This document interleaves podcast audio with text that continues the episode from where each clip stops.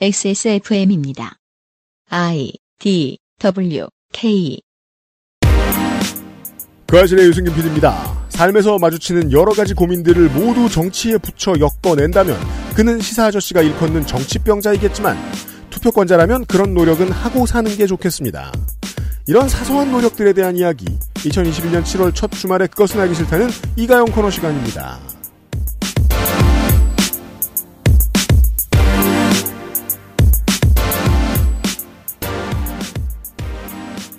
주말입니다. 안녕하세요, 청취자 여러분. 윤세민 에디터 있고요. 네, 안녕하십니까, 윤세민입니다. 우리 팟빵 얘기하면서 팟빵이 뭔 잘못입니까? 팟빵의 직원들은 열심히 노력을 했고, 팟빵은 특히나 제가 뭐 무슨 이야기를 하고 무슨 신소리를 하든 간에 어, 한국의 팟캐스트 플랫폼을 만들어오고 지켜온 업체입니다. 네. 그 점에서는 좋게 봐줘도 좋습니다. 저희와 어쨌든 간에 함께 걸어왔죠. 네. 다만 처음부터 계속해서 이 플랫폼의 분위기를 만드는 데에 실패했던 문제는 그전에 계시던 내부 구성원들도 인정하시는 측면이 있습니다. 권력투쟁 위주의 투전질 관련 컨텐츠만 너무 살아남게 만들었던 우가 있었습니다. 지금은 거기에서 벗어나려고 애를 많이 쓰고 있는데 한번 고정 고객이 정해지면 그 점에서 벗어나기가 힘들죠. 그래서 우리 청취자 여러분들도 갈립니다. 어떤 컨텐츠를 즐겨 들으시고 어떤 컨텐츠를 잘 안 들으시는 컨텐츠 음. 청취자 여러분들이. 이가현 팀장하고 그 사실상 그 다른 코너들하고 다르게 그냥 대화를 하거든요. 이런저런 이야기를 나누는 이야, 이유는 권력투쟁의 장에서 최대한 벗어나 보려는 노력입니다. 그 바깥에 있는 정치를 만나보고자 하는 노력입니다. 아, 잠시 후에 이가현 팀장 다시 만나죠. 그것은 알기 싫다는 아름다운 재단 열여덟 어른 캠페인, 면역과 민반응 개선에 도움을 줄 수도 있는 큐비엔 면역 밸런스 N, 안심하고 쓸 수 있는 요즘 치약, 실천하는 사람들을 위한 노트북 한국 레노버에서 도와주고 있습니다.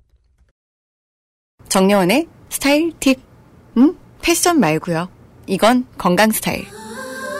가장 본연의 것에 집중했습니다. 기본에서 답을 찾다. 새로운 건강기능식품. 건강 스타일엔 큐비엔. 본 광고는 건강기능식품 광고입니다. 열여덟 어른의 건강한 자립을 위해 함께해 주세요. 아름다운 재단 열여덟 어른 캠페인. 오늘날 찾아볼 수 있는 가장 완벽한 비즈니스용 노트북 싱크패드 T 시리즈. 지금 바로 엑세스몰 전용 특가로 구매하세요. Lenovo for those who do.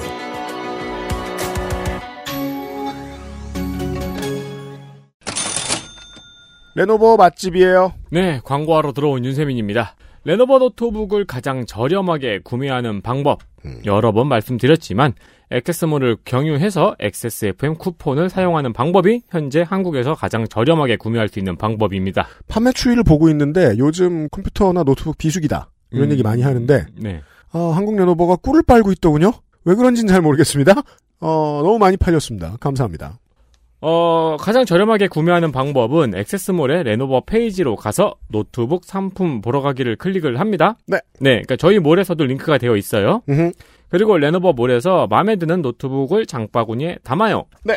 결제 전에 쿠폰 코드 입력에 쿠폰 코드 엑스에스에프엠 숫자 이, 음. 레노버, 엑스에스에프엠 숫자 이, 엘 이 엔 오 브이 오를 입력하시면 됩니다. 결제하고 배송을 기다리시면 되는데 음. 여기서 배송이 제법 오래 걸린다는 사실을 미리 알고 계시는 게 좋을 것 같습니다. 국내에 물량이 있어서 빠르게 배송되는 제품은 또 일부 있습니다. 네, 표시가 됩니다. 그렇게 되지 않는 제품은 처음부터 만들어서 보내드리기 때문에 그렇습니다. 네.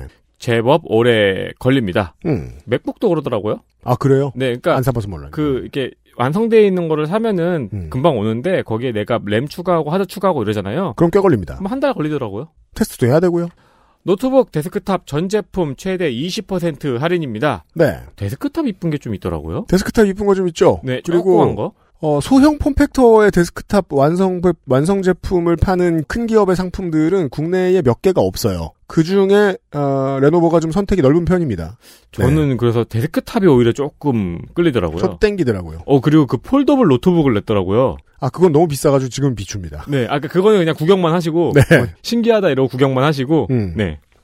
상시 이십 퍼센트 할인이 적용되는 곳은 엑세스몰이 유일합니다. 인터넷 최저가 어디를 뒤져도 엑세스몰을 경유해서 구입하시는 것이 제일 쌀 것이고요. 음. 그렇기 때문에 저희가 부탁드리는 것은 쿠폰 코드를 유출하지 말아주십사 하는 겁니다. 이게 유출이 되면 결국 저희도 할인을 계속할 수가 없게 되잖아요. 그럴 가능성이 높아요. 그렇습니다. 그리고 레노버 프로스토어, 레노버 프로스토어, 법인, 사업자, 임직원, 전용원 더 좋은 조건의 구매가 가능합니다. 해당 자격 요건을 갖추었으면 그쪽으로 문의를 해보시면 됩니다. 그렇습니다. 에디터 있다 봐요. 봐요.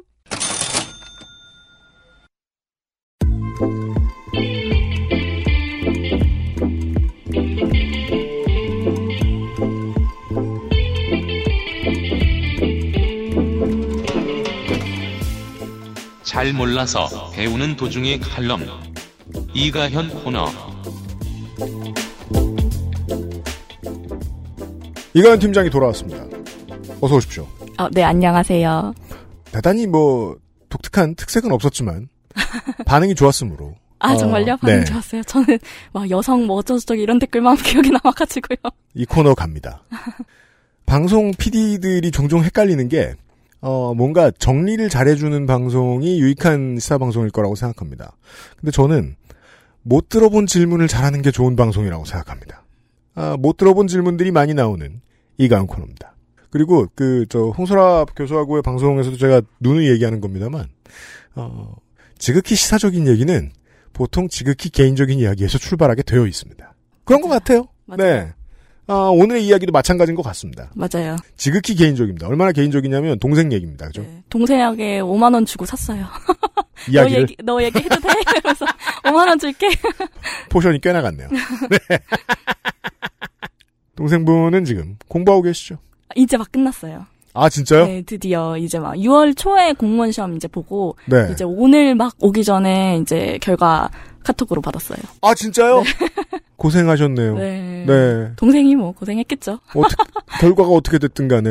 네, 예. 네, 그죠, 그죠. 꽤 되기 때문에 그게. 맞아요, 맞아요. 네. 그, 이제 동생도 이따가 말씀드릴 테지만 이 년 음. 동안 공부를 했어가지고 올해 그래도 다행히 네. 가채점 했을 때도 결과가 좋았고 지금도 필기 합격했다고 음. 이제 연락이 왔었거든요. 그래서 가족한테는 다양하게도 뭐 이제 끝나서. 그러게 말이에요. 홀가분하죠. 물론 뭐 인생은 지금 시작입니다만 대학 들어가고 직장 들어가서 많이들 하는 얘기인데 고등학교 때 공부한 것만큼 공부했으면 내가 진짜 인생 겁나 잘 나갔다고 이런 아. 얘기들 많이 한단 말입니다. 이십 대 중반에. 맞아요. 근데 이십 대 초중반에 그걸 또 하고 있는 건 엄청난 고역이잖아요. 그쵸, 그쵸, 그쵸. 예, 실제로 그렇게까지 열심히 해본 적 없어요? 사람들이 인생 살면서. 아, 맞아요. 힘드셨겠네요. 근데 뭐 본인은 아닙니다만 그래도 동생분한테 얘기를 들으셨을 거 아니에요? 네. 오늘은 그 얘기예요.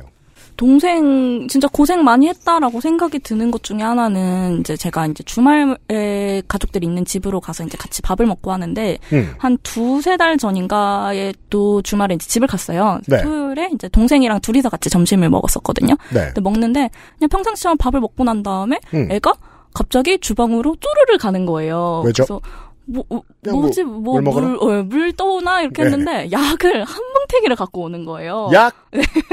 그래서, 어, 뭐지 해서 이렇게 물어보니까 되게 며칠 전부터 귀가 아프고, 이명이 계속 들리고 해가지고 병원에 갔었대요. 근데. 거의 스트레스성인데요, 그 그쵸. 시간은. 거기서 병원에서도 딱히 이유는 알 수 없고, 그냥 스트레스성과 뭐 피로다, 피로 이런 것 때문인 것 같다. 이렇게 말씀을 하셨다고 하더라고요. 늙으니까 제가 이런 지식이 생기는데, 전정기관 감염은 보통 스트레스가 원인입니다. 아. 제가 아는 한. 네. 근데 제 동생도 이제까지 한 번도 뭐 수술을 하거나 약을 이렇게 많이 먹어본 적이 없었거든요. 입원을 해보거나 이런 본 적도 없고 되게 건강한, 건강한 편이었어요.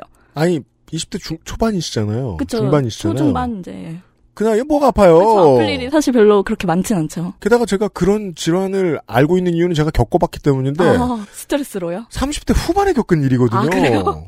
이십 대 중반에 겪을 일은 아니었다는 거예요, 저한테는. 네. 근데 동생 약을 개수가 너무 깜짝 놀라서 세보니까 원래 귀가 네. 예민한 기관이어가지고 음.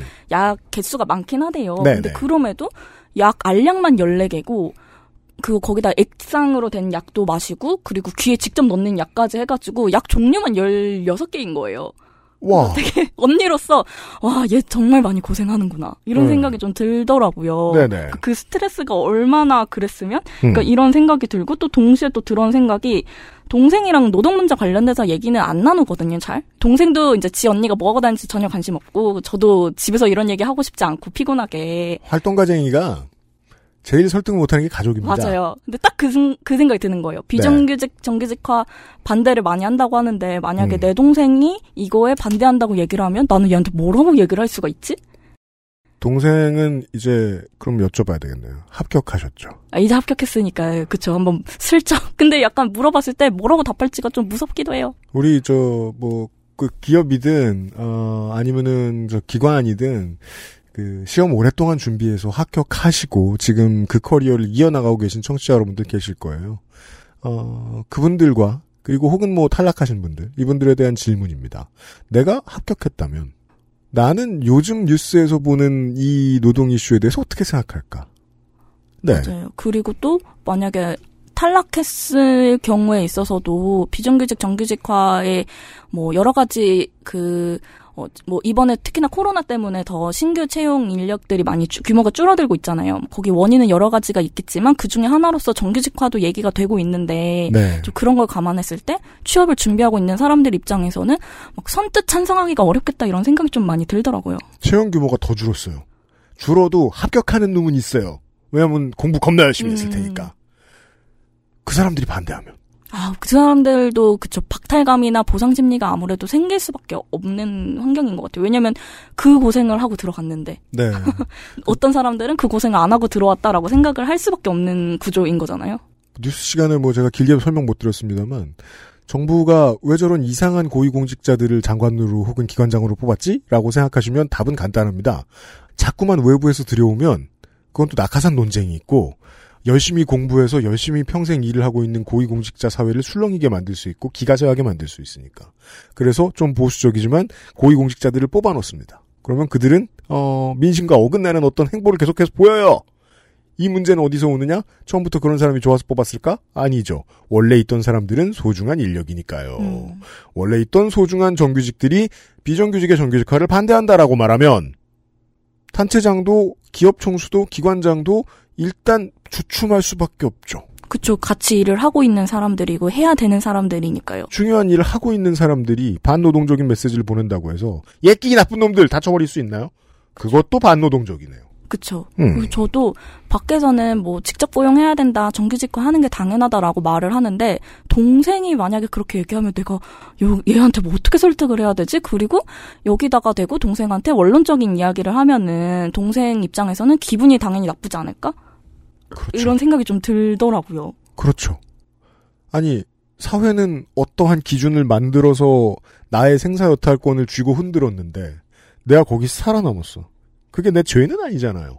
그렇죠. 그러면 동생이 만약에 그럼 언니 나는 왜 이 년 동안 약 먹어가면서 내 시간 여기다가 다 쏟으면서 무슨 고생한 거야? 라고 하면은 여기다가 어떻게 얘기를 해야 되나 좀 싶더라고요. 그러고서 그런 동생을 둔 활동가 입장에서도 그래 그럼 얘는 잘 먹고 잘 살아야지 이렇게만 생각하면 아, 그죠. 또 뭔가 내가 이상한 사람이 된 것 같고 맞아요. 그러니까 원론적으로는 네. 얘기를 할 수 있겠거든요. 네. 그러니까 뭐 노동 인권의 측면에서도 모든 노동자가 다 안정적으로 살 권리 있고 국가에서는 이거를 위해서 노력해야 되는 거 아니냐. 그리고 음. 지금 이제 직접 고용되고 정규직화되는 업무들이 다 상시적인 업무고 네. 중요한 업무들인데 음. 당연히 직접 고용하고 정규직해야 된다. 음. 뭐 그리고 뭐 신규 채용 일자리 같은 경우도 정부에서 그 일자리는 줄지 않을 거다. 그리고 음. 이제 청년들이 많이 희망하는 일자리와 다른 직군이다. 뭐 이런 이야기도 하고 전체적인 일자리가 좋아져야 너가 일할 하는 일자리도 좋아지는 거 아니냐 그렇죠. 얘기를 할 수는 있겠어요. 근데 이게 음. 동생 마음에 와닿나 싶은 생각은 또 들더라고요. 밥상머리에서 대체 연대를 무슨 수로 설명하나? 아, 어려워요. 그리고 이게 이 얘기들은 되게 먼 얘기인데 동생이 지금 당장 겪고 있었던 이제 취업 준비나 그리고 이제 막 어, 일을 시작해야 되는 그런 입장들은 지금 당장 현실에 있는 일, 일이잖아요. 당연하죠. 연대는 먼 얘기지만 네. 그런 것들 좀 어렵더라고요. 그러게 말입니다. 특히나 동생 같은 경우도 네. 그 전에 알바도 되게 많이 했었고 단기 근무도 여러 번 해봤어요. 그러다 보니까 더 이 상황을 아는 거예요. 왜 공무원 시험에 몰두를 할 수밖에 없냐면 동생 이제 대학 학력 스펙으로 보면은, 스펙으로 보면은, 본인들이, 본인이 판단하기에 일반 회사 들어가기엔 되게 어렵다. 그러니까 음. 일반 회사 중에서도 나중에 음. 결혼해서 애 낳고 이런 생각하면은, 음. 자기 스펙으로 갈 수 있는 일반 회사들은 다 불안정하고 최저임금 가까운 임금일 거고, 진급도 어려울 거고, 애 낳으면 바로 쫓겨날 거다. 라고 생각을 할 수밖에 없는 거예요. 자, 자연스럽게 이 사회면의 이야기들, 거대 담론들이 내 삶으로 이렇게 슥 들어옵니다. 되게 당연하고 자연스러운 일일 거 아니에요. 예전보다 스펙에 의한 취업 절벽이 상당히 견고하고 내 스펙을 보면 내 삶의 커리어가 어느 정도 보이는 데다가 그리고 대다수의 청년들은 알바를 하고 단기 일자리를 너무 많이 돌아봤어요. 이게 피곤하다는 건 온몸이 다 알아요. 그렇죠. 그리고 특히나 코로나 상황 때문에 일반 회사들 채용 규모가 줄어가지고 취업 준비하는 사람들 수는 계속 쌓이는 거잖아요. 그리고 일반 회사에 가보면 보통 출산과 육아는 퇴사를 의미해요. 아주 높은 그쵸. 비율로. 그렇죠. 네. 그래서 본인이 생각하기에 본인이 선택할 수 있는 유일한 길은 이제 공무원 합격하는 길밖에 없었던 거고 음. 근데 그런 사람들 입장에서는 이번에 정규직화되는 게 갑자기 어느 날 시험의 방식이 바뀌어버린 거잖아요. 자기는 이 길밖에 없다고 생각을 한 건데 음. 그런 사람들 입장에서는 당연히 당황스러울 수 있고 박탈감을 느낄 수밖에 없지 않나? 좀 그런 공감이 되기도 하더라고요. 거기에다 대고 말은 할 수 있을 거예요. 직군에 따라 여전히 급여가 다르다. 처우가 다르다. 아무리 얘기해도 또 이십 대 후반, 삼십 대 초반이 봤을 때는 내가 꼭 꺾이지 않는 월급 때문에만 여기 들어온 거 아니거든요. 그렇죠. 직업의 안정성이라는 건 또 다른 의미의 되게 중요한 훈장의 의미가 있어요. 박탈감을 이해 못할 수는 없습니다. 거기다 대고. 맞아요. 이해 못한다고 말 못합니다. 본인이 선택할 수 없는 채용 과정이 예고 없이 바뀌어버린 거고 음. 그간의 노력들이 헛고생으로 취급되는 느낌을 받을 수 있겠다 이런 생각이 들더라고요. 네. 다시 큰 지면으로 옮겨와 보면 보수 언론이 이런 거 매니플레이션하기 되게 쉬웠네요. 음. 아주 쉽게 조작할 수 있었네요. 음. 당연한 박탈감이 존재하니까. 맞아요. 근데 그런 사람들한테 되고 뭐 너도 불만이면 비정규직 들어와서 몇 년 일하고 고생해서 그 다음에 정규직 전환 요구하라 뭐 이런 댓글들도 좀 꽤 봤었거든요. 근데 그게 좋은 대안인, 좋은 대응 방안인가? 좀 그런 또 생각도 이거는 개인이 어떻게 할 수 없는 부분인 거잖아요. 네. 시대 상황과 뭐 정책과 뭐 노조나 여러 주변 환경들이 맞아 떨어져야 하는 부분인데 음. 그게 취준하는 사람들 입장에서는 되게 화가 날 수 있는 말이고 설득도 되지 않는다. 이런 생각이 좀 들더라고요. 취준생은 자기 존재감을 자기의 지금 사회 상황에 맞는 존재감을 가지고 살아가는데 자기의 존재감과 자존감에 있어서는 어, 민주공화국의 유권자로서의 존재감보다는 아무래도 취준생으로서의 존재감이 훨씬 크게 느껴진단 말입니다. 그렇죠. 내가 이 전체 사회에 뭐 이렇게 같이 일원이고 연대하고 이런 것보다는 지금 당장의 내 일자리가 급할 수밖에 없잖아요. 네. 근데 지금 보통 논의가 되고 있는 거는 이미 일자리가 있는 사람들끼리의 논의인 것 같아가지고 좀 그렇죠. 어, 좀 취준 입장이 많이 좀 빠져 있다 그런 고민. 그렇게 해서 보는 세상은 그냥 남 얘기니까요. 어. 예. 맞아요. 그리고 그쵸. 실제로 변하는 건 내 직장이니까. 그렇죠. 음. 그래서 막 그런 고민을 하다 보니까 뭔가 내가 노력해서 시험을 잘 봐서 입사를 한다라는 거는 음. 뭐 물론 그 기회가 모두에게 공정하지 않다라는 비판은 있잖아요. 모두가 네네. 다 같은 그렇죠. 출발선을 가질 수 있는 건 아니니까. 문제는 근데, 그 사람들이 노력을 안 했느냐. 그렇죠. 그 본인의 이제 선택과 노력이 들어가는 부분은 분명히 있고 그러면 이 사람들이 주체적으로 의사결정한 부분이 있는데 지금 이준석이 말하는 공정에 대해서 반대하는 논의들은 이 사람들의 주체적인 부분들을 좀 무시하는 부분이 있다라는 느낌을 받, 아, 받고 있어요. 천 가지 논의 중에 생각해봐야 되는 한 가지예요. 맞아요. 이거는 어, 오래된 노동운동도 특히나 담을 쌓아놓고 이야기하지 않는 분야 중에 하나라서 더더욱이 그러면 보수, 보수에서 치고 들어오죠. 너네 이런 얘기는 안 하잖아 라면서. 음. 예. 그러니까 모든 게 다 조건과 환경으로만 결정되는 건 아니잖아요. 그러니까 음. 그 안에서도 사람들의 주체적인 부분이 있는데 어, 이 부분이 좀 무시되고 있고 음. 마치 반대를 하는 사람들이 이기적인 사람이거나 뭐 전체를 보지 못하는 사람, 뭐 그저 환경이 좋아서 본인과 노력, 본인의 노력과는 상관없이 정규직이 된 사람으로만 여겨지는 것 같은데 이렇게 여겨지면은 같이 일을 해야 되는 사람들인데 문제 해결을 할 수가 있나? 이게 얘기하기에 꽤나 복잡한 문제입니다. 되게 많은 나라들이 어, 중도 좌파 혹은 중도 정권이 들어와서 겪는 문제 중에 하나입니다. 자본주의는 점점 더 심화돼서 사람들이 점점 더 직업을 구하기 어려워지고 직업의 안정성도 점점 더 낮아지는 세상이 됐는데, 모든 나라들이 다 그렇게 됐는데, 중도 세력은 그걸 종종 애써 무시하려고 하는 경향들이 많이 보여요. 그러면서 어떤 방식을 쓰냐면, 그동안 잘못 교육해왔고 잘못된 세상이 심화됐기 때문에 젊은이들이 우경화된 문제를 자꾸 한탄합니다. 아, 맞아요. 그런 사람들 진짜 많아요. 이게 되게 쉬운 출구거든요. 어. 젊은이들이 되바라졌다라고만 말하면서 끝내는 정치 세력은 망할 수밖에 없어요. 맞아요. 청년들이 뭐 뭐 개새끼다 뭐 뭐 이대나 뭐 이렇게 얘기하는 것들이 원인을 네. 찾아내야죠. 음. 네, 그러니까 그 어제 오늘 저희들 지금 녹음하는 기준으로 어제 오늘 또 관련된 그 연구 자료들이 많이 나와서 어 이십 대의 특히나 남성들의 우경화에 대한 걱정하는 이야기들을 많이 하는데, 아니 지들 방송하고 정치하느라 시간 없는 건 알지만 결과만 놓고 얘기하면 어떡해요. 음. 이십 대 유권자들은 남은 육칠십 년을 살아야 되는데 이 스타일로 음. 지금 원인을 알 생각을 해야죠. 맞아요, 맞아요. 그냥 도움이 꽤 되는 있다고. 네, 도움이 꽤 되는 이야기였습니다. 맞아요.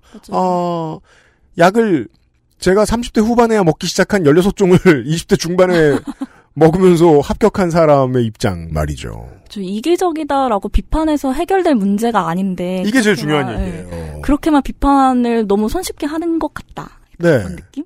또 네. 하나가 들고요. 또 하나는 음. 공정에 대해서 진보 쪽에서도 물론 그러니까 많은 고민과 전략적인 고민들을 하시겠지만 음. 뭐 괜히 우리가 우리도 공정 얘기하면 그쪽 판에 뭐 휩쓸려 간다 뭐 그런 얘기도 있겠고 뭐 하겠지만 그것도 맞는 말인데. 근데 그래도 저는 공정이 오히려 진보적인 가치이지 않나 싶은 생각도 사실 좀 들어요. 그러니까 그렇다면 공정이라는 단어가 지금 잘못 오염된 문제에 대해서 지적을 하고 그 공정이라는 정치적 단어를 되찾아올 음. 공리를 하는 게 좀 좋은데 네.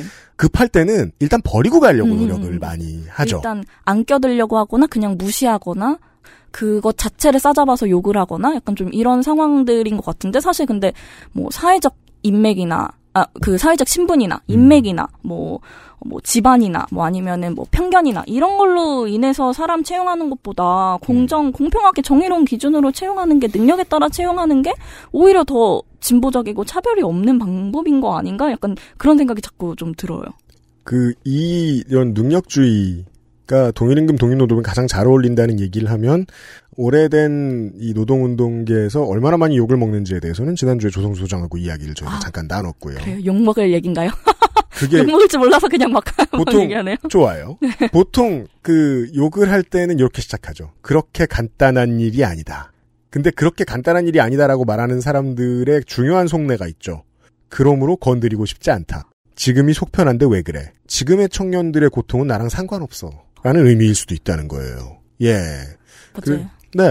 본인들은 이미 다 들어가 있으니까 그런 부분도 또 있지 않나 싶은 생각도 들고요. 또 네. 뭐 공정을 이야기한다고 해서 사회 안전망이 음. 필요 없다 이런 얘기하는 게 아니잖아요. 그렇습니다. 그러니까 뭐 사회 안전망을 더 거대하게 설치하는 네. 것으로 공정 문제를 해결할 수 있지 않느냐. 네, 사회 안전망을 이제 충분하게 확보해서 공정, 패배 없는 공정, 공정이지만 패배가 없는 방식, 기회를 평등하게 한다는 부분에서 차별 없는 공정, 뭐 이런 얘기를 오히려 할 수 있지 않을까? 우리가 싶은 생각이 들어요. 전국민 그 고용보험제를 대통령이 꺼낸 다음에 이야기가 구체적으로 다 많이 돌지를 않아서 그게 좀 많이 아쉬웠는데. 음.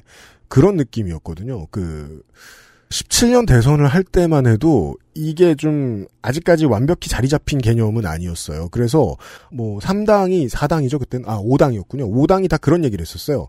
주로 청년 사업가들에 대해서 이런 그 공약을 많이 내걸었습니다. 실패해도 되는 어떤 안전망을 마련했다. 아, 네. 근데 실제로는요.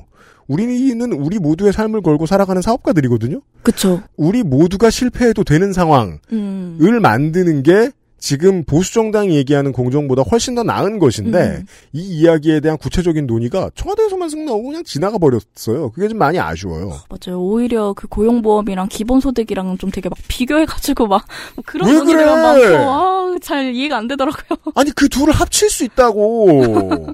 참네. 똑같은 돈인데 그러니까 정말이지. 오늘 되게 그 같은 비판이 많이 나오는 것 같아요.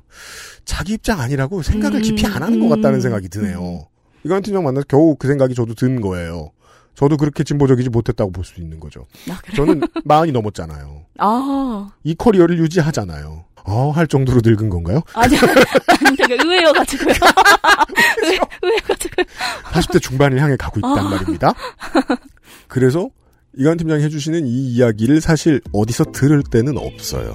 그죠. 솔직하게 얘기하기 쉽지 않죠. 저... 그렇게 얘기를 하면은 아, 왜 전체를 보지 못하냐 이런 소리 그러니까요. 들을 수 있어서 좀 저도 아, 얘기하기가 근데 그런 면에서는 그렇죠. 들으면 사실 청취자 여러분도 어떻게 들을지 모르겠지만 저는 그냥 이 앞에서 일 미터 앞에서 들을 때는 고개가 숙여지는 얘기예요. 난 지금 그 경험을 안 했거든요. 아... 그리고서 세상에 대해 떠들고 있단 말이죠. 게다가 저는 이십 대 때 내내 놀아서 진짜 이십 대 때 그 경험도 못 해봤어요. 음. 그렇지만 제 주변 사람들의 얘기를 들어봐서 압니다. 지금처럼 빡세지 않았고 지금만큼 빡세게 했는데도 결과가 요만큼밖에 안 나오지도 않았어요. 구십 년대 젊은이들은. 팔십 년대 젊은이들은 더 좋아. 점점 나빠지고 있다는. 그리고 점점 나빠지고 있다는 얘기를 그냥 하면 영혼이 별로 없죠. 음. 직접 안 겪어봤으니까. 음. 오늘 이런 얘기네요. 네. 엑스에스에프엠입니다.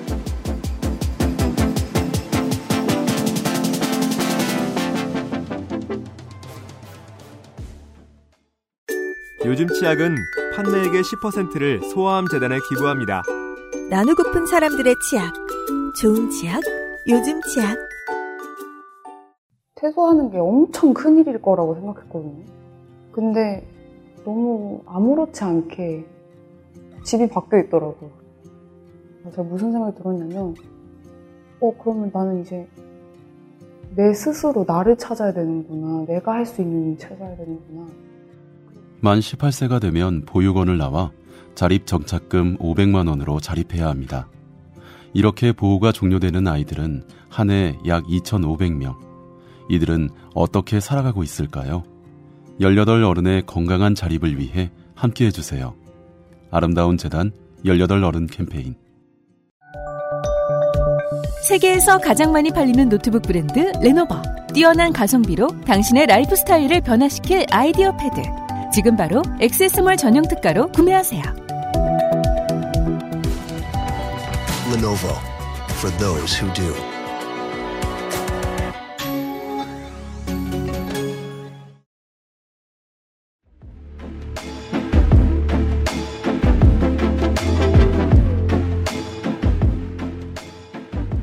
공정에 대한 얘기를 또 이렇게 합니다, 우리가.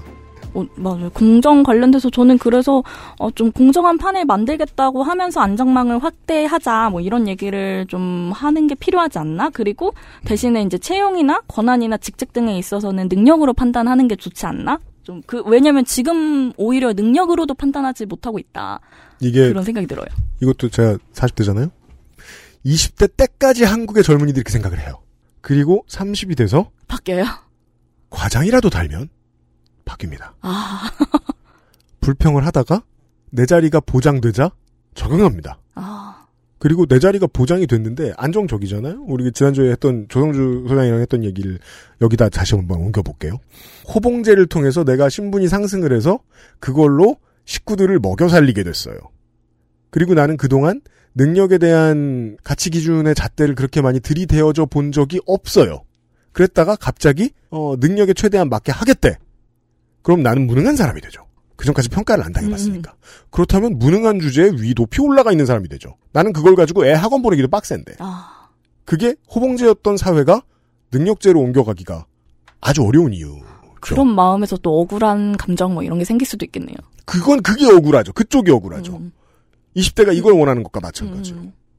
이게 답답하더라고요. 근데 노총은 어, 양대 노총은 이게 이제 그동안 육십 년 동안 노동운동이 쌓아올린 금자탑인 거고. 음, 호봉제가. 건들 수 없네. 왜냐하면 잘 못 자르긴 만들어놨으니까. 예, 그리고 그 틈을 비정규직 제도가 파고들었고. 이런 얘기입니다. 네. 그 또 하나는 공정 네. 관련돼서 여성 노동자 관련돼서도 좀 논의가 되었으면 좋겠다 싶은 생각도 들더라고요. 어떤 분야입니까? 그러니까 여성 노동 시장도 일 차, 이 차 나눠서 봐야 한다고들 얘기를 하잖아요. 제가 이걸 배워봐도 잘 어려워서 좀 오늘 성일명을 좀 들어봐야 되겠어요. 저도 잘 모르는데 이게 네. 막 이제 공, 듣기로는 음. 대기업이나 공공부문 일 차 노동 시장에서 있는 여성 노동자랑 또 소규모 사업장에서 일하는 이 차 노동 시장에 있는 여성 노동자들의 입장이나 요구나 고, 이제 고민들은 다를 수밖에 없잖아요. 있잖아요. 이렇게 이 다른 서로 다른 입장의 청취자분들의 입장을 한번 연결시켜 봐드릴 수 있어요. 큰 회사에 다니는 분들은 제가 이제 뭐 일 때문에라도 만나 뵈면 아이를 낳기 직전까지 회사를 다니십니다. 그리고 아이를 낳고 돌아오십니다. 몇 달 뒤에. 물론 그 뭐 요즘 잘해주는 회사들은 일 년도 되고 이 년도 되죠. 맞죠. 그리고 남성들도 그런 곳에서는 육아휴직도 조금씩 쓸 수 있고요. 그리고 돌아옵니다.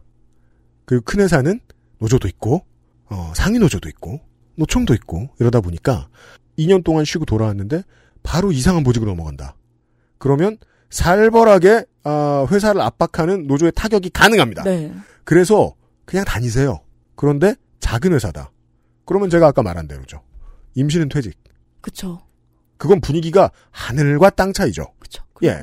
그리고 임금 격차도 생각보다 꽤 많이 나고요. 어마어마하고요. 성희롱 이런 것도 아무래도 대응하기가 소규모 사업장이면 더 어렵죠.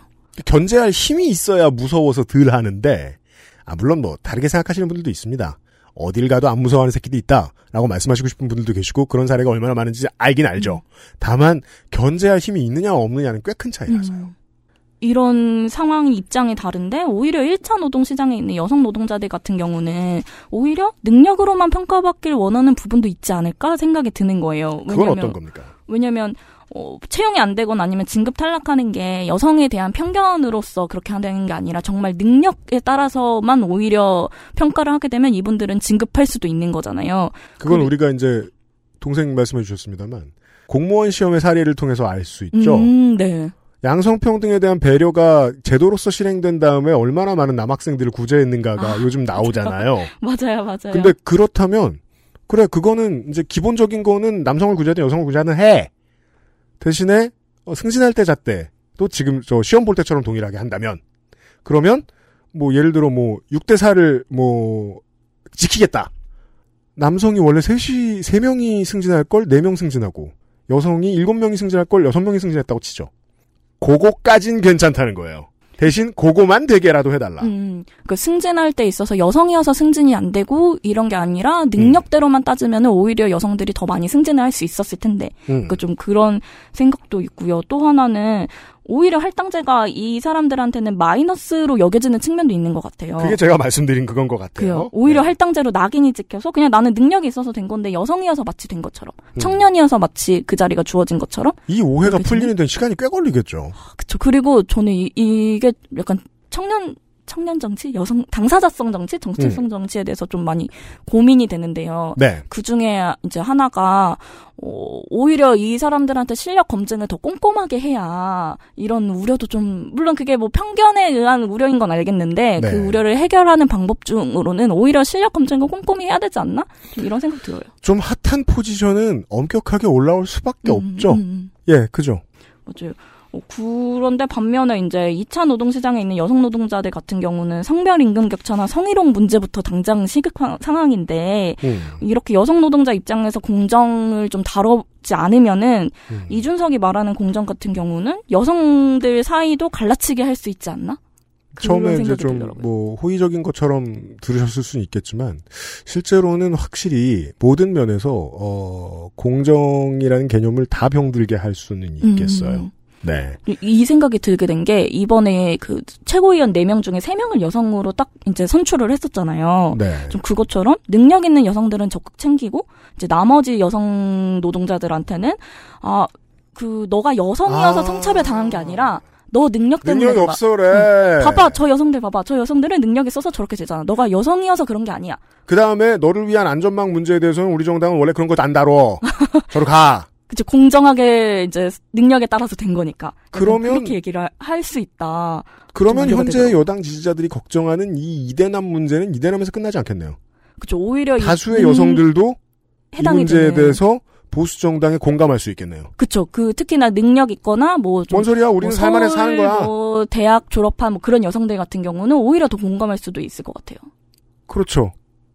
왜냐하면 우리는 어렵게 올라왔으니까. 그리고 그 결과가 능력주의가 여성들 사이에서도 뭐 계급이나 여러 가지 차이로 인한 불평등을 그냥 합리화시키는 걸로 작용할 수 있겠다. 좀 우려가 되더라고요. 우리가 참 짧은 시간에 너무 여러 가지 이야기를 남들이 안 하는 얘기를 쏟아놔가지고 그게 저는 제일 불안해요. 어, 이 개념을 그 못 받아들이는 분들은 오히려 반동이 돼요. 아, 지금 어떡해요? 말씀하시는 이 일 차 시장의 노동자들처럼. 네. 아, 네네. 하, 그리고 보수정당이 그걸 노리고 지금 이런 아젠다를 들고 나오는 것이기도 하고요. 능력이 있으면 능력만큼 대우해달라는 건 능력이 없는 사람들이 굶어 죽으라는 게 절대 아니란 말이죠. 그쵸. 그 자본주의 사회에서 한국처럼 지디피가 높은 나라니까 좀 높게 설정을 해야 되겠네요. 예를 들어 어, 사람들이 기본적으로 사천만 원을 법니다. 일 년에. 실제로 한국은 그렇죠. 아. 근데 조금 더 능력 있는 사람이 일억 오천만 원을 벌 수 있는 사람이 일억 오천만 원을 버는 걸 방해하지 말자. 어렵지 않게 하자. 그리고 사천만 원 밑으로 버는 어떤 사람들이 기본적인 서비스를 누리지 못하고 박탈감을 너무 많이 느끼고 가난 때문에 얻을 수 있는 어떤 질병이나 정신적 손해 같은 거를 얻는 일을 어떻게든 막자. 이 두 가지가 병행돼야 되는데 아, 능력을 이야기하면 전자만 챙기는 줄 압니다. 음. 보수정당이 그렇게 하고 있고요. 네. 그리고 그게 마음에 드는 거죠. 취업하느라 고생한 사람들. 그렇죠. 이런 얘기입니다. 저희가 하는 얘기는. 당장 더 네. 마음에 와닿고 당장 더 설득되는 이야기가 뭐냐 했을 때 그럼 아무래도 어, 너의 능력에 따라서 된 거다라는 거는 본인이 결정할 수 있는 부분이니까 음. 그것이 뭐 인맥이나 이런 것보다는 훨씬 더 합리적으로 들릴 수밖에 없는 것 같아요. 그러네요. 그러네요. 네. 이런 이야기들을 하고 있어요. 오늘. 맞아요. 네. 그리고 또 할당제 관련돼서도 저는 음. 할당제가 오히려 공정한 거다 이런 생각도 하는데요. 네. 그러니까 지금은 여성 임원 비율이 터무니없이 낮잖아요. 음. 근데 그런 상황에서 기업의 의사결정도 성별에 있어서 공정하지 못한 결정을 내릴 가능성이 되게 높고 또 원래 그렇게 한번 뚫기 어려운 건 인사구조가 그렇게 돼 있기 때문에 뚫기 어렵잖아요. 맞아요. 특히나 특히나 말씀하셨던 것처럼 인사권자가 특별 성, 특정 성별에 이제 편향되게 구성이 되어 있으면 예를 들어 남성 지금도 많이 그렇지만 남성 상사랑 남성 인사권자가 많은 상황에서 공정함만 얘기를 하게 되면은 오히려 남성들만 더 채용이 될 수 있는 거 아니냐 좀 그런 고민? 제가 이 코너가 마음에 드는 이유가요. 어, 물론 두 시간밖에 안 해봤습니다만 어디 가서 싸움 날 얘기를 싸움하지 않고 할 수 있어서 참 좋네요. 저가 이제 회사를 운영해 보면서 뼈저리게 느끼게 된 것 중에 하나입니다. 어... 입장이 너무 다른 사람은 무슨 생각을 하는지 모르니까 아... 같이 일하기가 쉽지 않아요. 그중에는 해외로 나가면 민족이나 인종도 있을 것이고요. 지역도 있을 것이고요. 국내에선 성별이 있죠. 아, 그렇죠. 네. 그거는 특별한 노력이 더 필요해요. 맞아요. 인위적으로 좀 조치를 해야 공정해지는 거 아닌가? 그 조치가 네. 할당제인 거 아닌가? 인사권자 입장에서. 네. 그리고 그 노력을 안 해도 특별히 문제가 생기지도 않는 게 문제예요. 음. 그러면 어려운 현실은 지속되죠. 그리고 할당제가 지금은 마치 여성 할당제로 많이들 인식이 되잖아요. 근데 그거 아니라고 저는 백 번 얘기했는데 안 들으시는 분들 안 들으시더라고요. 다들 그렇게. 네. 안 들으시는 분들 안 들으시더라고요. 맞아요. 네. 오히려 남성들이 요새는 더 뽑히고 있고 이게 특정 성별을 편향되게 뽑지 않는다인 거지 여성 할당이 아닌데 좀 되게 그런 오해들이 아쉽기도 해요. 처음부터 디자인을 잘 해놨는데 음. 저는 그 미디어가 꽤 잘못했다고 생각하고요. 음. 보수정당이 또 그렇게 불집히면 불 잘 붙으니까 많이 했죠. 네. 맞아요. 그러합니다. 네. 어, 그리고 또 무슨 얘기를 할까 고민이 되는데요. 음. 이준석 얘기는 근데 많이 다뤘죠. 많이 다뤘죠. 그 이준석 얘기는 그냥 넘어갈까요? 그리고 지금도 좀 많이 한 것 같기도 하고. 근데 다만 어, 어, 생각해볼 점은 있는 게 사십, 오십 대가 보는 네. 지금 아. 보수정당의 변화랑 이십, 삼십 대가 보는 건 정말 많이 다르긴 다른 것 같아요. 음. 네. 그리고 참 이게 또 이 코너의 특징인 것 같은데요. 어, 정말 정말 독특합니다. 다른 코너들하고 너무 다릅니다. 한 시간어치로 써온 대본의 오분의 일을 하고 한 시간이 끝납니다. 아, 이게 무슨 과도한 성이지? 지금 삼분의 이의 시간을 썼어요. 아, 벌써요? 큰일 났네요. 다음 얘기를 합시다. 아무튼 네. 근데 오늘의 저 주제는 이거예요. 어렵게 열심히 공부를 해서 시험에 합격한 젊은이가 있어요. 그 젊은이는 happens to be 어, 이가현 팀장의 동생입니다. 그리고 뭐 겁나 대단하고 무시무시한 자리를 쟁취하고자 그렇게까지 몸을 축내가면서 공부한 것도 아니에요. 말단 공무원이에요. 말단 공무원이 경제적으로 풍족해질 가능성은 매우 희박하다는 건 한국인들은 잘 알고 있어요. 다만 철밥통이어 보이니까 질투하는 거지 실제로는 돈 문제로 넘어가면 공무원 안 무서워합니다. 음. 사십, 오십 넘어보면 다 그거 알아요. 그쵸. 근데도 질투는 해요. 어, 그 질투가 그다지 실체가 없다는 말씀을 드리고 싶었고요. 딱히 질투할 일도 없는 돈을 많이 벌지 않는 직장에 들어가기 위해서 아주 힘들게 들어갔습니다. 그 사람이 본 세상은 신문에, 신문이 사설로 이야기하는 말투와는 꽤 다른 느낌인 것 같습니다. 오늘 하고 있는 얘기가 그런 얘기입니다. 네, 그럼 네. 다시 동생 얘기로 돌아가서요. 제가 네. 동생한테 오만 원 줬으니까. 그렇죠. 오만 원 내용을 다 얘기해야죠. 네. 동생, 동생이랑 그 오만 원 준 그 내용이 세 가지가 있는데요. 네. 이제 두 번째로는 음. 올해 초에 이제 동생이 저한테 카톡을 하나 보내는데요. 뭐랍니까? 그 언니, 그 고용노동부 직업창담 이쪽도 잘 아냐. 뭐 이렇게 음. 연락을 했어요. 그래서 음. 이게 무슨 일인지 물어보니까 여기 음. 지원을 해볼까 고민을 하고 있대요. 네. 근데 동생이 이런 쪽에 대한 관심이 없는 동생이어가지고 음. 왜 물어봤는데 이번에 이제 구급 고용노동부 직업상담직 공무원 이렇게 국가직이 음. 어, 국민 취업지원제도랑 고용보험제도 확대가 되어가지고 아, 채용 인원을 네, 늘렸다고 하더라고요. 원래는 연평균 한 사십육 명 이렇게 뽑았는데 네. 이천이십일 년 같은 경우는 백팔십 명 뽑겠다라고 그때 발표를 했던 거예요. 어, 올해 네 배, 초에. 근 네 배가 늘어, 네 배 넘게 늘어났습니다. 그래서 아, 저도 동... 지금 바로 찾아볼 수 있네요. 고용노동부 직업상담사 채용을 공고도 늘었고 예. 어, 티오도 늘었어요. 그렇죠. 음. 그래서 동생이 이 채용 인원이 늘어나니까 합격 가능성이 더 괜찮지 않을까 해서 여기 지원을 할까 이제 고민을 하고 있었던 거예요. 예, 예. 그래서 이제 저는 아, 상담 업무 되게 어렵다. 민원들 어떻게 너 다 할 수 있냐? 그 힘들다. 너 적성에 맞는 일이냐? 뭐 하고 싶냐? 이렇게 물어봤거든요. 우리 상담 노동자들도 뭐 그런 생각하시겠습니다만 본인도 그런 생각하실 거예요. 내 가족이 한다면 추천하고 싶은 직업은 아, 아니죠. 힘들죠. 근데 제가 이렇게 물어보니까 동생이 약간 좀 혼내는 거예요, 저를. 이철없는 거사. 언니, 일단 되는 게 중요하지. 뭐 내가 지금 그거 따질 거냐고. 그게 웃긴 게 꼭 가족의 자식을 여럿을 나누면 하나는 철이 들어있어요. 하나는 빨갱이하고 다녀도 하나는, 하나는 돈을 벌어옵니다. 아, 현실적으로. 맞아요. 그렇죠. 네. 그래서 이제 음. 동생이 이제 여기 지원을 한다는 거는 일 년, 이 년 그 시간을 동생이 여기 쏟아서 지원을 한다라는 거잖아요. 근데 그렇죠. 그 지원을 할 때에 있어서 본인의 적성보다 더 중요한 요소가 몇십 명 채용 늘어났다인 거예요. 이게 인생은 원래 저기입니다만은 그 도박입니다만 그 아파트 청약도 마찬가지고요. 확률 보고 줄 서야 될 거 아니에요. 음, 네. 그게 저희가 청취자 여러분 그게 저희가 그 저 선거 방송 때마다 얘기하는 제삼 정당에 왜 바보들만 가 있는가에 대한 이론을 설명해 주는 방법입니다. 어떤 거예요? 거긴 티오가 많아요. 아. 아무도 안 오니까 그래서 바보들이 글로 가죠. 아. 양정 양대 정당은 줄도 많이 서야 아. 되고 내가 공천받을 확률도 낮고 안 가죠 그러니까. 아하. 그 동생은 지금 당장 그 채용 규모가 늘어났다라는 사실 하나만으로도 이제 동생은 이제 앞으로 공무원 역을 한다는 거는 계속 오래 일을 평생 직업으로 삼고 싶다라는 거잖아요. 그렇구나. 그걸 선택을 하는데 음. 그 동생한테 대고 뭐 전체 일자리를 고려해서 뭐 이런 얘기를 한다는 거는 약간 남 일이니까 쉽게 얘기한다. 약간 음. 좀 이런 생각이 들겠다 싶더라고요. 가서 네가 자아를 이룰 수 있겠니? 이런 말하면 싸대기죠. 정말 철없는 언니죠. 그렇죠. 그래서 맞아요. 그래서 혼, 네. 혼났죠, 약간. 그럴만 하죠. 저도, 저희 네. 집도 자식이 셋인데, 한 명은 겁나 일찍 철 들어가지고, 뭐 좋아하고 말고 되게 저, 뭐냐, 대접 잘해주는 회사 갔어요. 그 하나가 나머지 둘이 칠할래, 팔할래 할 때 많이 책임졌죠. 이제 동생할 말이 없어요. 예. 음. 그래서 이렇게 동생 입장에서는, 취업 준비하는 사람 입장에서는, 네.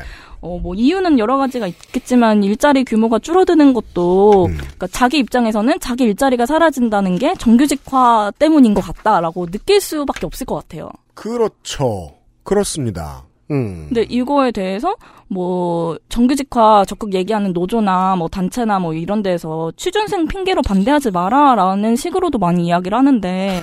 아, 그렇죠. 맞아요. 맞아요. 맞아요. 네, 엄청 그렇게 얘기를 하더라고요. 정규직 노조가 취준생을 벌, 볼모로 삼아서 지금 반대를 하고 있다라고 하는데. 근데 취준생 입장에서는. 곱게 보이진 않죠. 사실.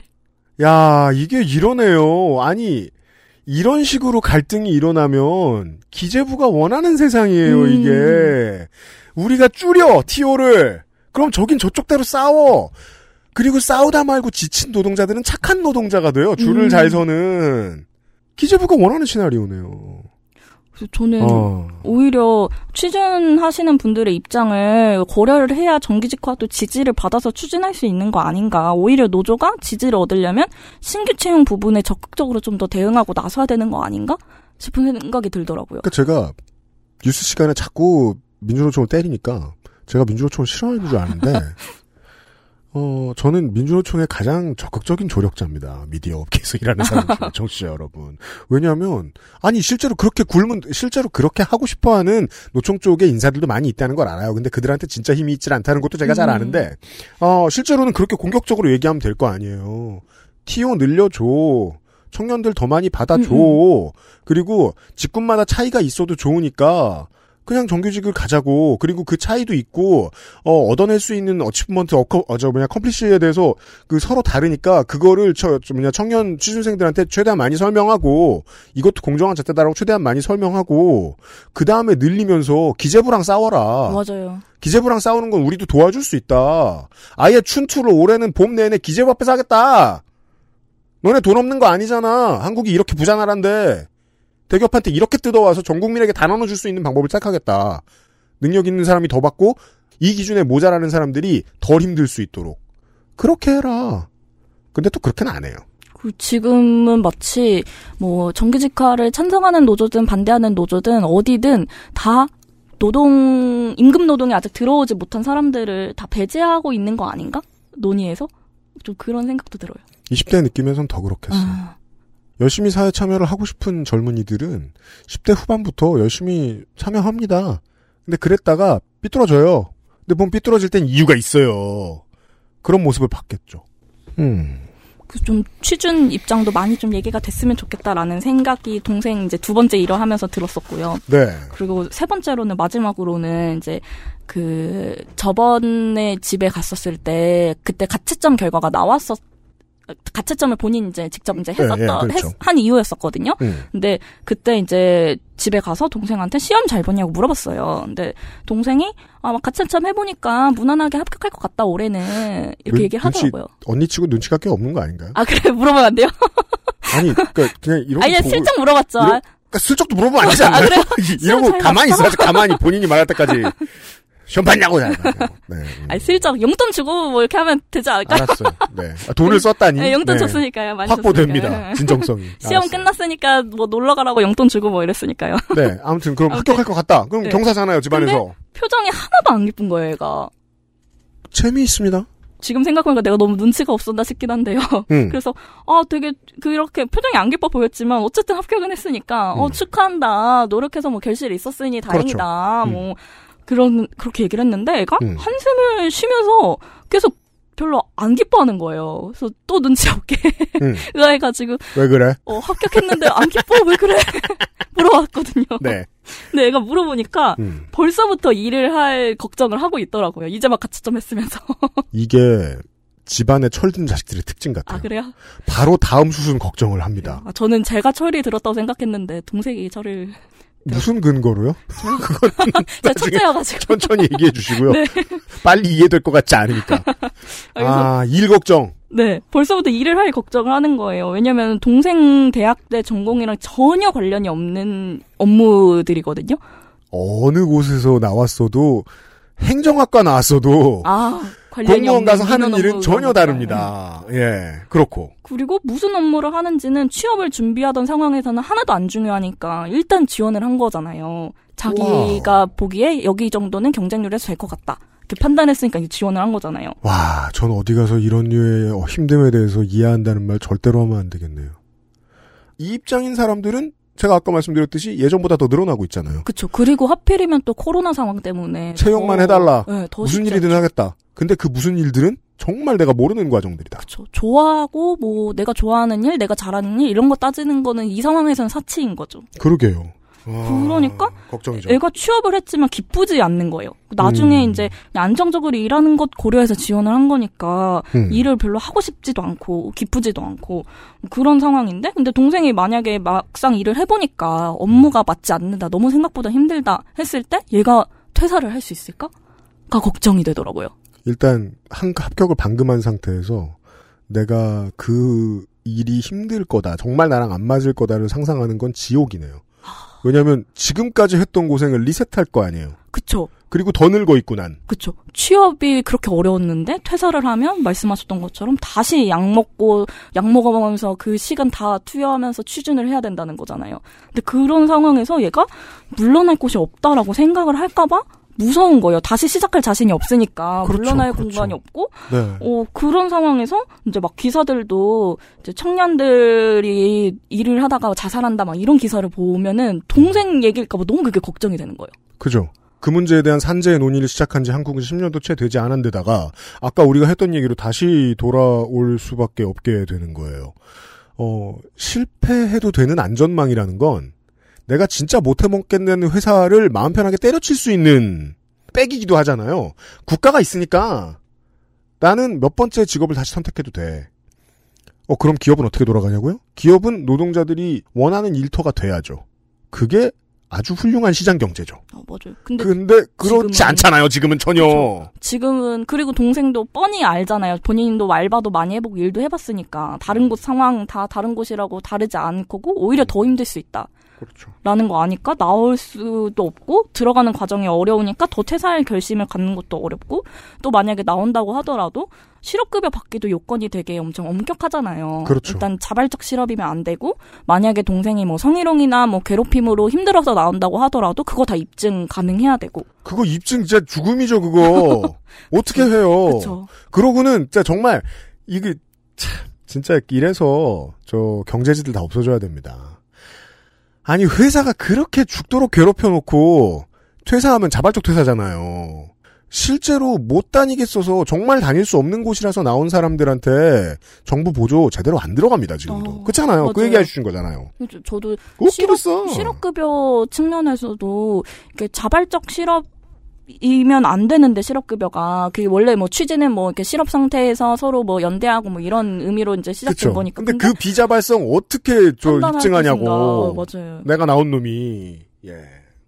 그런 좀 고민이 좀 들더라고요. 그, 아 그러네요. 그리고 네. 그, 좀 약간 그런 걱정이 있으니까. 어, 동생이, 아, 이것도 약간 철없는 증거가 하나 되는 것 같은데. 아, 봅시다. 뭐라 하셨는지. 아, 그러니까 동생이 이제 취업 준비할 때, 동생 볼 때마다 막 그런 기사 읽으면 너무 제가 불안한 거예요. 음. 그래서 동생한테 나중에 일하면, 일하다 힘들면 퇴사해. 약간. 약간 세대, 얘를 세대시켜야겠다. 아. 퇴사할 수 있도록 세대시켜야겠다. 언니를 그래서, 좋아할 리가 없어요. 아니에요. 그, 그러면서 이제 언니가 왜 너. 왜 아니라고 자신있게 말하죠? 언니가 너, 그렇게 퇴사하면은 뭐 한 일 년, 이 년은 용돈 줄 수 있다. 그러니까 네. 막 걱정하지 말고 힘들면은 음. 고민하지 말고 퇴사해라. 뭐 안 되면 엄마 아빠 은퇴 늦게 시키자. 네. 그러니까 그 네. 그렇게 얘기를 이제 했었는데요. 네, 근데 네. 대응 방법이 이런 것처럼 개인적으로 대응하고 가정에서 대응하는 방법이 최선인가? 이건 국가의 실책이죠. 어. 얘가 퇴사를 하면 그거를 가족이 이렇게 하는 방법밖에 없는 건가? 그리고 이게 공정이라고 말하는 게 보수정당이고요. 좀 그래서 네. 좀 동생을 보면서 들었던 생각이 노동운동에서도 음. 취업 준비하는 사람들, 신규 채용에 대한 이야기, 그리고 또 퇴사를 잘 걱정 없이 할 수 있게 하는 여러 조건이나 방법들에 대한 논의가 좀 많았으면 좋겠다. 그런 좀 생각이 들어요. 그러게요. 어떻게 이런 질문을 이렇게 안 할까요? 아니, 능력이 있다고 해서 매일같이 내 노동 현장에서 열심히 일하는 게 아니잖아요, 사람이. 그럼 그렇죠. 기계지 뭘. 내가 좀 더 열심히 하고 잘할 수 있을 곳을 찾아서 다른 선택을 할 수도 있는데 그러면 그걸 국가는 국민의 포텐셜로 보고 이 사람의 포텐셜이 폭발할 때까지 계속해서 매니지먼트를 해주는 게 맞는 건데 그런 일을 할 수 있는 힘이 있는 나라라는 걸 이제 알고 있는데 전 세계가. 음. 우리는 왜 그걸 못할까? 맞아요. 그리고 점점 더 요새도 이직도 많이 하고 제 친구들도 보면은 다들 이직 많이 했었고 이직할 준비 계속하고 그러고 있는데 그 이직에 대해서는 노조에서는 많이 다뤄지지 않는 것 같더라고요. 조성선 형하고도 이 얘기할 때 제가 길게 말을 못했는데 아, 이 사별 노조의 한계가 너무 심한 것 같아요. 그 점에 있어서는. 아... 네. 회사 밖으로 조금만 삐져나가도 연대의 대상에서 제외되잖아요. 아, 맞아요. 그렇다면 뭐 좀 더 커진 데서는 어떨까? 공무원 노조는 어떨까? 공무원 노조가 공무원이 관둔다는 걸 신경 쓸까? 또 부정적이잖아요, 그것도. 그렇죠.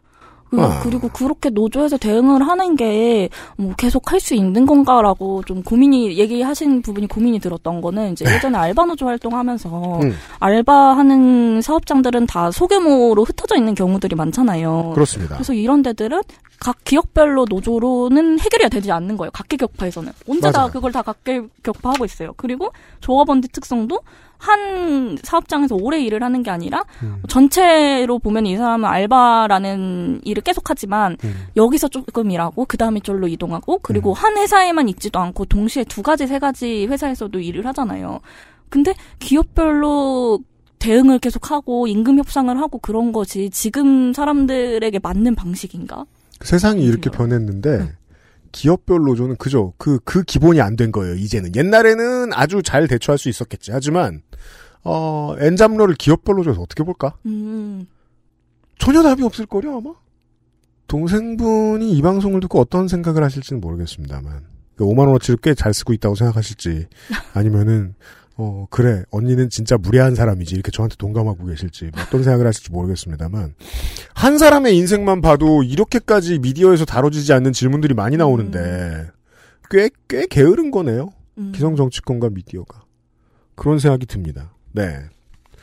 육십 퍼센트 이상의 대본이 남아있는데요. 시간이 거의 다. 다음에 또.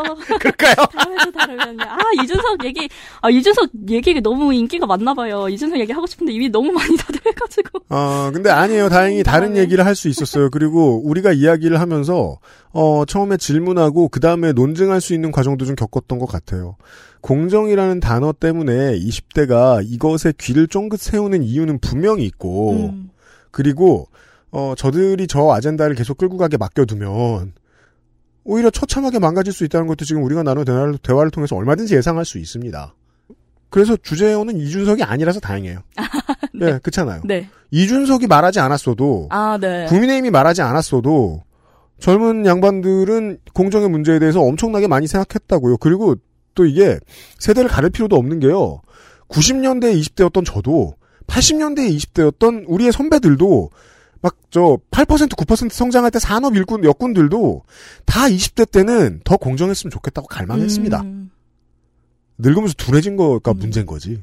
근데 그게 이루어질 날을 한국 같은 그 공업 진, 그, 저, 공업 잘 나간 나라들이 차일피 미루다가 공공년대생들, 구십년대생들한테까지 온 거겠죠. 폭탄 돌리기 하다가.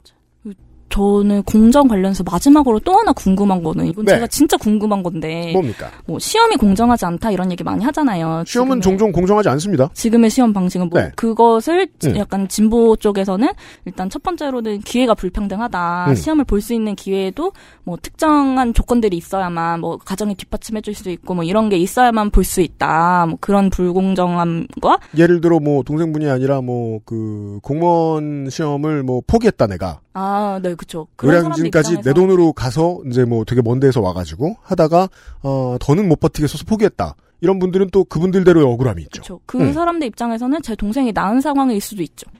근데 그런 벼, 부분 하나랑, 그리고 음. 또 하나는, 이제 현재 공채 방식은, 특히나 공무원 시험은 직무와 상관없는 음. 오히려 타, 사람들을 탈락하기 위한 뭐 시험이다. 그래서 이제 지금의 시험은 잘못됐다라고 얘기를 하는데, 많이 하시잖아요. 근데, 근데 어, 저는 그러면은 어, 그렇다면 이 한정된 자리를 어떻게 채용해야 되는지에 대한 논의도 너무 궁금해요. 그럼 시험이 아니면 뭘로 뽑아야 되지? 저도 좀 제가 많이 낡았을 텐데요. 그래서 네. 제가 고정관념에 가득 차 있을 수도 있을 텐데요. 지금까지 제가 보고 느낀 바는 그래요. 진보가 이 점에 대해서 어마어마하게 게을러요. 아. 덮어놔요. 그냥 낮은 곳으로 향하면 되거든요, 그 사람들은. 그 낮은 곳으로 향했어. 끝났어요. 음, 그런 사람들이 음, 너무 많아요. 음. 그럴 거면 야구는 왜 응원하냐 이놈들아. 그렇게 어려운 과정을 통해서 올라오는 사람들. 주전될, 주전될 수 있는 사람 그 중학교 때부터 시작하면 백 명이 한 명밖에 안 나오는데. 그거 싫어해야지. 이것에 대해서 막 어떻게 해야 되는지 저도 너무 궁금한데 검색해도 뭐 딱히 얘기하는 그렇잖아요. 글들도 없고 너무 누구는, 궁금하더라고요. 누구는 경쟁하고 승리해서 찬사도 받고 능력의 인정을 남들보다 더 심하게 받고 그게 우리가 그나마 자본이 그렇게 싫은데도 자본주의 하는 이유인데 음. 그건 또 싫다? 그리고는 호봉제만 수호했으면 좋겠다. 음. 글쎄, 옳시다.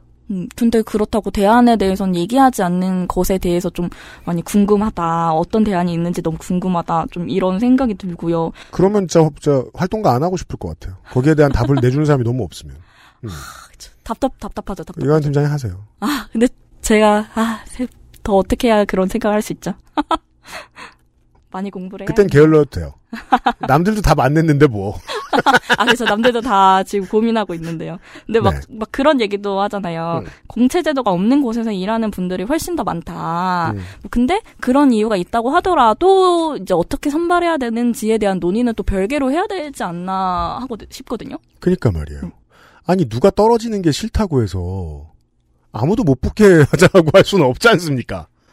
지금의 이제 시험 방식에 대해서 네. 사실 저도 비판을 하기 어렵다라는 생각이 드는 부분들은 음. 오히려 이제 지금과 같은 방식이 인맥이나 운에 맡기는 게 아니라 음. 객관적인 점수로 딱 나오는 거잖아요. 네. 그게 오히려 차별적인 부분이 없지, 없는 거 아닌가? 왜, 음. 왜냐하면은 이제 뭐 면접을 본다라고 한다고 하면은 시험 네. 대신 이제 면접이나 뭐 다른 평가로 한다 하면은 음. 그런 방식들은 주관적인 방식이면 네. 이제 편견이 들어갈 수밖에 없잖아요. 음. 뭐 예를 들어 최근에 또 동아제약에서 면접에서 성차별적인 아, 네, 사건이 있었던 것처럼 네. 그 아니면 또 대놓고 면접 점수 조작해서 문제가 되는 경우들도 그렇죠. 있었잖아요. 그건 뭐 전 세계 기업들이 좀 다 문제가 되더라고요.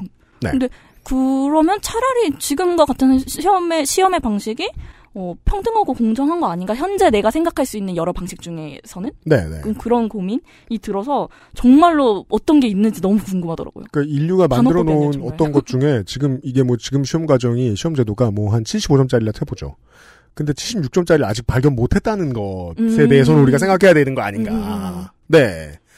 저도 그 고민 젊었을 때 하면서 그 생각을 진짜 많이 했었어요. 그래서 그렇게 생각했었거든요. 수능도 전 괜찮았어요. 오. 공부 열심히 하게 해주고 그렇잖아요. 아. 어, 어, 집안에 또 분란이 많아가지고 그 저 뭐냐 그 고삼이라 그러면 다 빼주니까 참 편했거든요. 공부만 열심히 할 수 있게 해주고 해줬고 저한테는 좋은 경험이었어요. 다만 그때의 결과로 뭐 대학 정도를 갈 수는 있겠죠. 그리고 그 시험의 용도는 그때 빠르게 완벽하게 폐기하고 그 다음번 시험, 그 다음번 시험. 그 다음번 시험이 있게 하는 게 훨씬 낫지 않나. 음, 맞죠. 한 번의 시험으로 전체 인생을 결정짓는 게 아니라. 네. 시험이 많고 그 전의 기록을 다 블라, 최대한 블라인드 해줄 수 있다면 복지제도와 더불어서 사람들이 시험을 그나마 좀 덜 무서워하게 할 수도 있지 않을까? 라는 음, 생각도 했었거든요. 이거 시험 하나로 내 인생이 네. 망하는 게 아니다라는 생각을 하게 되면 그럴 수 있을 것 같아요. 이 시험으로 넌 잘 될 순 있어. 하지만 망하진 않아. 최소한 실패는 하지 예. 않는다. 물론 사람마다 망한다의 기준이 영 다릅니다만. 네. 그 고민을 많이 하다가 늙어서 까먹었죠. 시험 볼 일도 없어졌으니까. 네. 이런 얘기였습니다.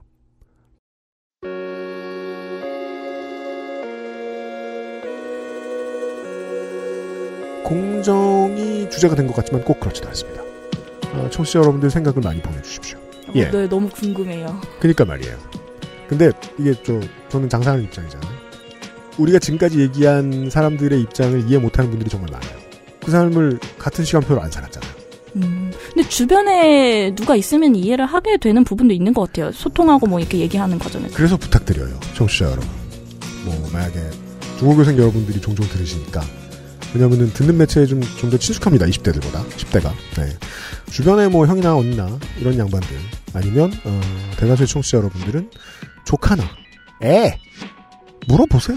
음. 물어보세요. 적어도 정치는 그 사람들이 지금보다 더 나은 인생을 살 수 있게 해주려고 하는 거 아니겠습니까? 정치에 관심이 많아서 미디어를 접하신다면 주변에 이제 미래를 책임져야 될 세대들이 무슨 생각을 하고 사는지를 한번 물어보십시오. 좋은 기회가 될 겁니다. 그리고서 저희한테 후기 보내주세요. 자, 다음 달에 이것보다 오분의 일 정도의 원고를 써오시길 바랍니다. 아, 네. 이가현 팀장.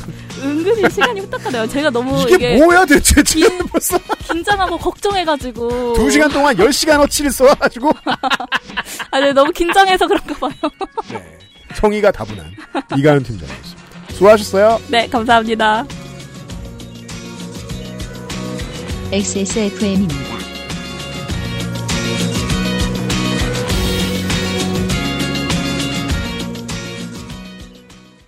치약이 다 거기서 거기지 뭐. 그냥 싼 거 사자, 싼 거. 얘 봐라. 요즘엔 안 그래. 꼼꼼히 따져봐야지. 요즘엔 그럼 어떤 치약 쓰는데? 요즘엔 요즘 치약. 유해 성분이 의심되는 건 하나도 쓰지 않고 오직 자연 유래 성분으로만 만들었거든. 파라벤, 트리클로산, 합성계면 활성제.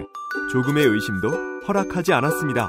성분부터 효과까지 안심치약, 요즘치약.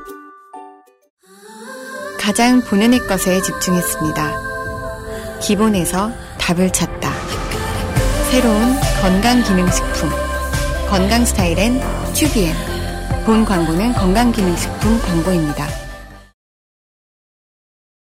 그 정치인의 워딩은 글자로 읽으면 오해가 쉽습니다. 특히나 그 우리나라 언론이 오해하라고 쓰는 언론인들이 너무 많아서 그래서 직접 들어봐야 저는 방송에서 이야기를 합니다. 그 점에 있어서는 저는 그 민주당의 송영길 대표가 어휘 사용을 상당히 잘한다 생각보다 라는 점에서 처음에 기대치가 낮았어서 그런지 점수를 좀 높이 주고 싶은 측면이 없지 않습니다. 이런 말 많이 했죠. 이 그 이십 대나 삼십 대 뭐 공정 논란 이런 거에 대해서 얘기하면서 일단 이해를 해야 하지 않겠느냐. 우리가 억울해도. 음. 억울할 수 있는 것과 국민이 기분 나빠고 빈정상하고 이러는 거는 차원이 다른 이야기다. 라는 주제로 이야기를 많이 하는 편이에요. 어쨌든 간에 시민들이 그게 오해라고 할지라도 기분이 나쁘면 가서 푸는 게 정치의 일이다. 아, 라는 이야기를 최대한 많이 하고 있습니다. 그게 보통 그 정치 구도가 어떻게 되었든 여당이 늘 취해야 할 자세이기도 하고. 네. 그래서 말이에요. 우리가 아까 들은 얘기처럼 어, 이가현 팀장의 동생분 이야기처럼 내가 방금 개고생을 해서 시험에 붙었어요. 사실 못 붙었어도 돼요. 음. 어차피 개고생하면서 하면은 거기에 붙고 싶어서 살게 돼 있으니까. 그랬을 때 세상을 바라보는 건 다른 사람이 바라보는 세상하고 다를 수밖에 없습니다. 제가 여러 번 얘기합니다. 체육이든 연예든 뭐 아니면 공부노동이든 어떤 분야든 간에 일가를 이룬 대박 성공한 사람. 이런 사람이 왜 보수우파가 되는가? 그럴 수밖에 없다고요. 음. 그 존재까지 부정해가면서 정치를 할 건 아닙니다. 같이 살아가야죠. 그러한 고민을 시작만이라도 해봐 주셨으면 좋겠습니다. 왜냐하면 어, 이런 코너를 만들고 이런 주제를 이야기한 저를 욕하실 수는 있겠죠. 그렇지만 저를 욕해서 얻을 수 있는 게 많지 않을 것 같습니다. 적어도 이것에 관련돼서는요. 사실 저도 이 문제는 감 잡고 배우는 중이에요. 저도 배우는 중이에요. 네, 그러니까 저도 공감이 잘 안 가거든요. 음. 근데 다들 요즘 세대는 그렇대요. 음. 근데 우리가 우리 세대 이해 못한다고 기성세대 욕하면서 자라왔잖아요. 그러니까 말이에요. 저 친구들 생각이 저렇 구나 하면서 저도 아직도 감 잡고 이해해보고 그렇게 노력하는 중이에요. 계속. 재밌는 건 수치화를 시켜놓은 자료들을 통해서 이십 대를 지금의 이십 대를 이해하려고 겁나 애를 씁니다. 네. 그 그건 이게 아니고 원래 이런 거고 그건 이게 아니고 원래 저런 거고 어, 탁상에서 떠듭니다.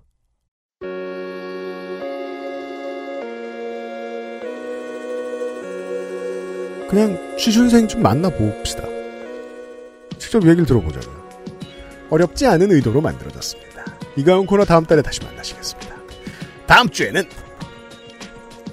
어 우리 저 정치충들 많이 알고 계십니다. 아, 에이디 헬마우스. 네. 헬마우스가 가고 난 뒤에 헬마우스 코너. 어 갔어요? 저 세상으로 갔더라고요. 채널 아. 채널은 이제 영영 갔어요. 채널은 갔고. 네. 네. 어, 헬마우스 이후에 헬마우스를 처음 만납니다. 무슨 소리 할지 봅시다. 저야 사실 뒤에서 어, 무슨 일이 있었는지 얘기를 좀 들었기 때문에 네. 이 자연스러운 귀결을 알고 있습니다만 일단 조선일보가 신났죠. 헬마우스 채널 종료했다고. 음. 야 그렇게 큰 거예요. 짧은 기간 동안 조선일보가 헬마우스 갔다고 좋아할 만큼 많이 키워놨어요. 그리고서 채널을 은퇴시켰어요. 이제 헬마우스를 헬마우스로 만날 수 있는 건 그 아실밖에 없습니다. 헬마우스 코너. 에서 만나고. 아, 딴 데선 임경빈 작가로 나오고. 그렇겠죠. 네. 그리고 또 씨비에스는 헬자를 못 써가지고 다른 마우스라고 부르잖아요. 아, 그렇죠, 그렇죠. 헤븐 마우스 이렇게 부르잖아요. 네. 거기, 거긴 지옥을 쓰면 안 되니까. 네. 헬마우스는 헬마우스로 이제 그 아실에 나옵니다. 다음 주에도 여러 가지를 준비해놨습니다. 이미 최선을 다해놨습니다. 기대해주세요. 사백이십 회 그것은 알기 싫다 마무리 짓겠습니다. 칠월입니다. 유승균 피디하고 윤세민이 듣었습니다. 안녕히 계세요. 안녕히 계세요. 장마가 시작이래요? 그러니까요. 엑스에스에프엠입니다. I, D, W, K